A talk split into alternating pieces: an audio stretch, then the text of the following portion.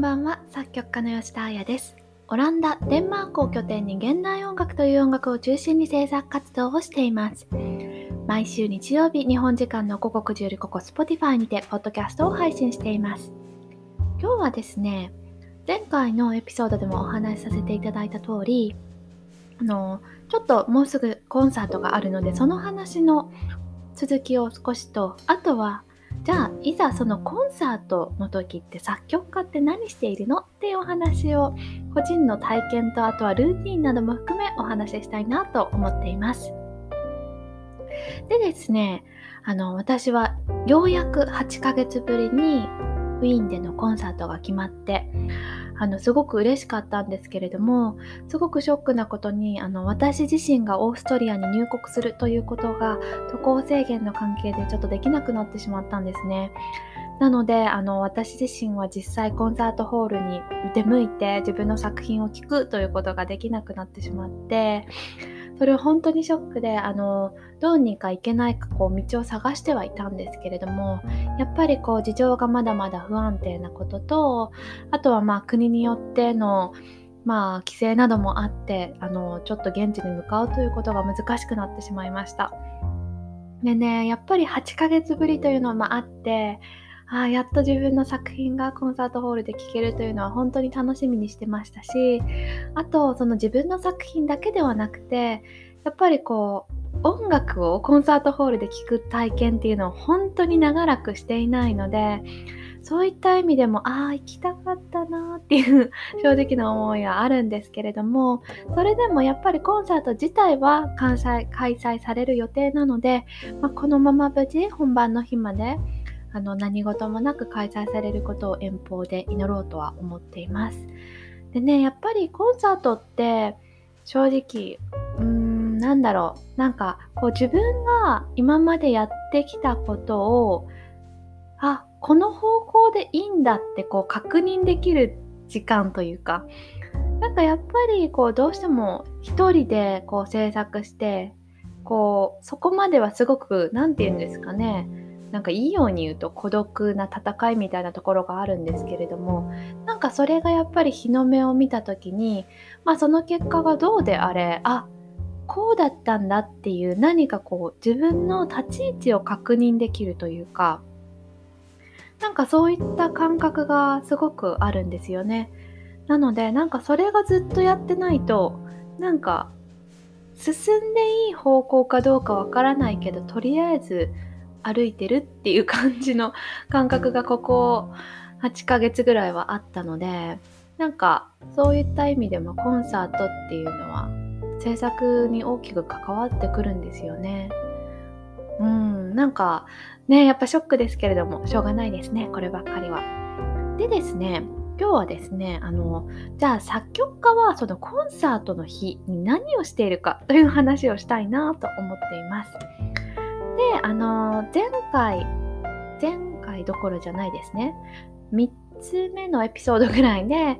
作曲家のお仕事についてお話しさせていただいたんですけれども、まあ、作曲家、現代音楽の作曲家は、えっと、基本的には楽譜だったりだとか、あとはそのまあ、必要なものを制作して何かコンサートの何ヶ月か前には演奏家や音楽家の方にそれをお渡しするというのがお仕事の流れですね。でそれを出してからはコンサートの日ぐらいまではちょこちょこっとミーティングだったりがありますけれども基本的にはまあこう渡したものをその音楽家の方たちがこう練習してもら練習してくれるみたいな時間なので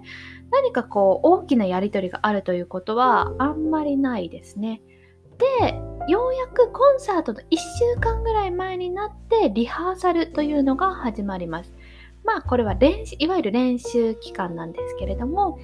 そのリハーサルっていうのは基本的にはコンサートの行われる国だったり会場で行われることが多くって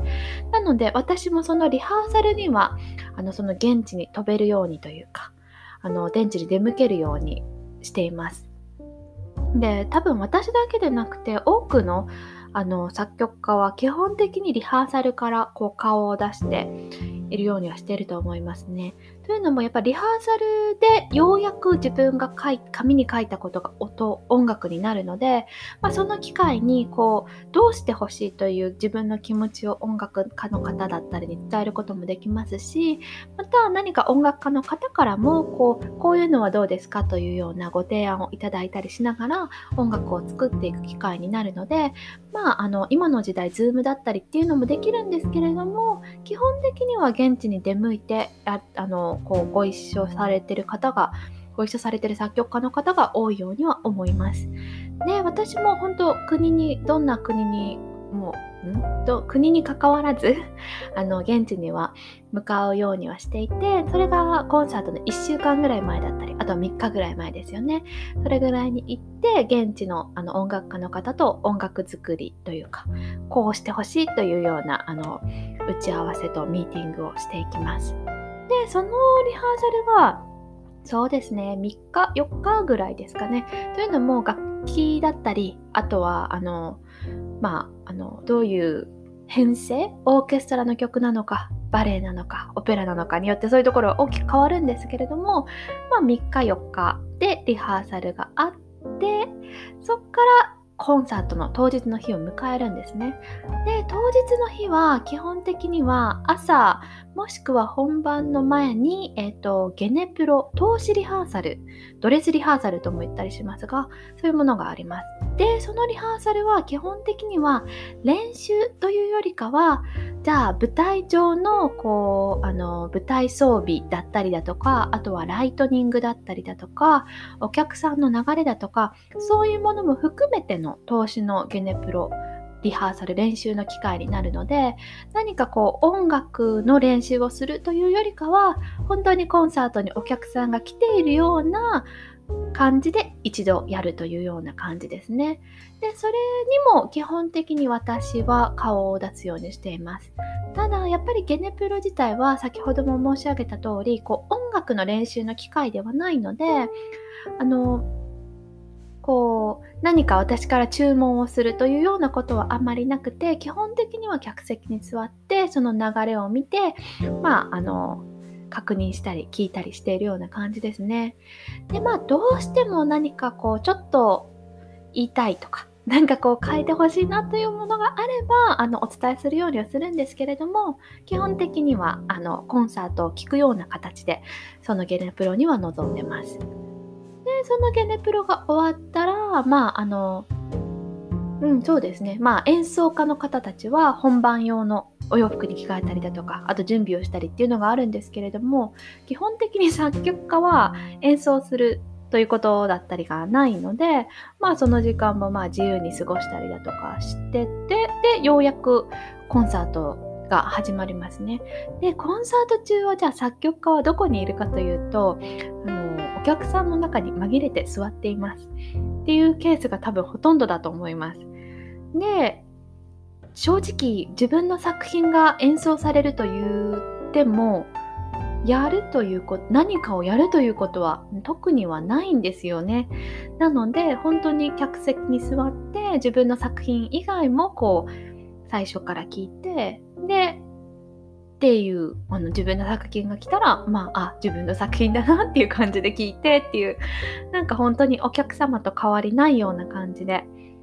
うん、聞いてますね。別にその間楽譜を見ながら聞くとかっていうこともないですし、何かこうコンサート中にこう指示を出すということも基本的にはないので、本当にお客さんに紛れているような感じですね。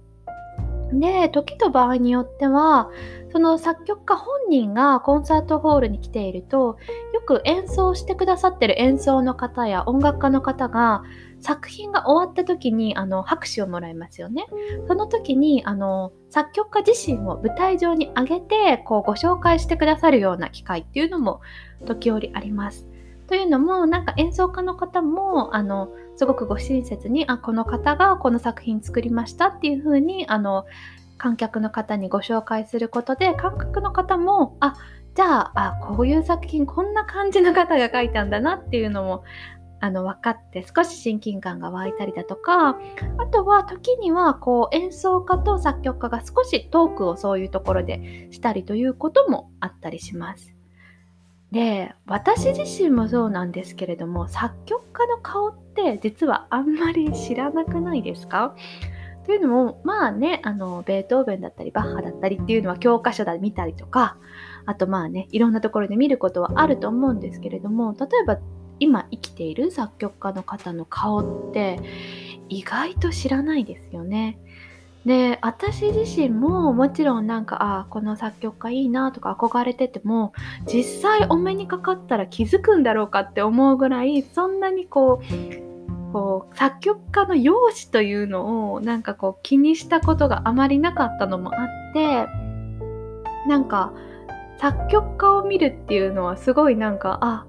レアな感じが私自身もしてしまうんですよね。あこういう感じの方なんだなみたいな。なんかこう初めて本当に実際に見てなんかその風貌だったりだとかオーラだったりであなんかその作品のまた新たな一面を見るようななんかそんな感じがして私はなんかすごい好きな瞬間ではあるんですけれども。でそうですね。その作品終わりにちょこっと喋ったりでまあ喋んない時でもあの観客の方に一礼をしたりというような機会であのこうご挨拶をすることはあってでまあ私もたまたまそういう機会があってこう舞台上に上がってご挨拶をしてこう客席にまた戻るとよくあるのがこう自分今までこう座ってた席の隣の方とかにこう帰ってきた時に「あなた作曲家だったのね」みたいなことを喋りかけられることがすごい多くって確かに私は作曲家ですっていう名札をつけていることもなければまあ一般のお客様とそう変わりない感じなので、まあなんかすごい驚かれたようにあのお声をかけていただくことは実は多くって、うん、なんかいつ、それはあるあるのなんか会話だなといつも思ってるんですけれども。で、あの舞台に上げていただく機会があるかもしれないと思って、やっぱりあのそれなりにというか、あのまあ演奏会で人前に出てもいいような格好はしているつもりではあるんですけれどもまあこうすごく目立つような格好をしているわけでもなければこう作曲家らしいというのもおかしいですけれども何かこう特別なことをしているわけでもないので本当にあの客席にいるということによく驚かれますね。あのうん、でも舞台袖で聞くということっていうのは本当にあんまりなくって例えば楽屋で聞くとかっていうよりかはやっぱり客席で音を聞くのが一番綺麗には聞こえるので、まあ、そういった意味でもあの割と普通に客席に座っていることが多いんじゃないですかね。でコンサートが終わってまあ基本的には別に私はそこですることもないんですけれどもまあ、あのご紹介をそのステージに上げていただいてしていただくとたまにあのお客様からあの作品へのご意見だったりご感想をいただくということがありますね。でそれはあの前回前々回のエピソードでもお話ししたあの好きな人に好きと伝えるということなんですけど本当にあの私自身すごく嬉しく思っていてあの作品についてわざわざ一言いただけるというのは本当に嬉しいなと思っていつもあの思っています。で、そうですね、そういう感じですかね、コンサートの日は。なので、正直、あの、まあ、あの、コンサートホールの会場に行くのは、一般のお客様よりも多少早いかもしれないんですけれども、それでも、ほとんど変わらないなっていう、うん、お客さんとして聞いてるっていうのと、まあ、見た感じ変わらないなというのが、コンサート当日の作曲家ですね。で、まあ、本当違う作曲家とかになると、もうちょっと何かこう特別なことがあったりするのかもしれないですけれども、私はそんな感じで。それこそまあ知り合いとかがいるなら一緒にコンサートホールに出向いてその方と一緒に隣で聴いたりとかもありますし本当にあのお客様と紛れて一緒に作品を聴いています。でですねまあこんな感じでいわゆる普通の話なんですけれどもあのちょっとしたルーティンというと私はこうそうですねどれぐらいかなもう5年6年ぐらいになると思うんですけれどもコンサートの本番の日は基本的に何も食べないっていうルーティンがあってでなんか単純なことなんですけど何か食べると集中力がすごい下がるんですよね。で私自身が演奏するわけでもないので体力がすごいその日に必要かと言ったらそういうわけでもないというのもあってなんかこうすっきりした状態でこう本番というか初演自分の作品の初めての演奏を聴きたいなっていうのがあって基本的にはその日は食べないですね。もうなんかそれが結構もしかしたらルーティンかもしれないなと思っていてうんなんかそれはもう染みついてるというか。まあ多少というかかなり緊張もするのでその日は。特に自分が演奏できないのでもう何もしようがないというか。そのなんか変な緊張感みたいなのはコンサート当日はすごいあって私はすごく緊張するタイプなんですけれども。であのその緊張もあってあまりお腹が空かないということもあるのでコンサート当日は基本的に物は食べないですね。っていうルーティンがちょこっとあるくらいで。でもあとは本当にお客様のようにコンサート会場に出向いて作品を聴いています。そうですね。そういった感じであの作曲家のコンサートの日のなんか流れにはなるんですけれどもまあコンサートが終わって演奏家の方とその作品についてまた話したりだとかまああのちょっとフィードバックを互いにし合うようなことっていうのはありますかね。まあそういった感じで割と普通の なんかコンサートに行くような流れで作曲家も過ごしているというお話でした。でね、なんかまたこう作曲家の話っていうのもなんか意外と聞かないっていうのをよく最近周りでも聞くのでなんか私は普通って思っててもなんか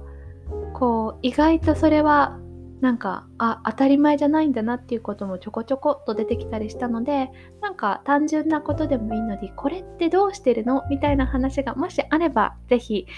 ご連絡いただければ次のエピソードとかでお話できたらいいなと思っています。それではまた来週日曜日に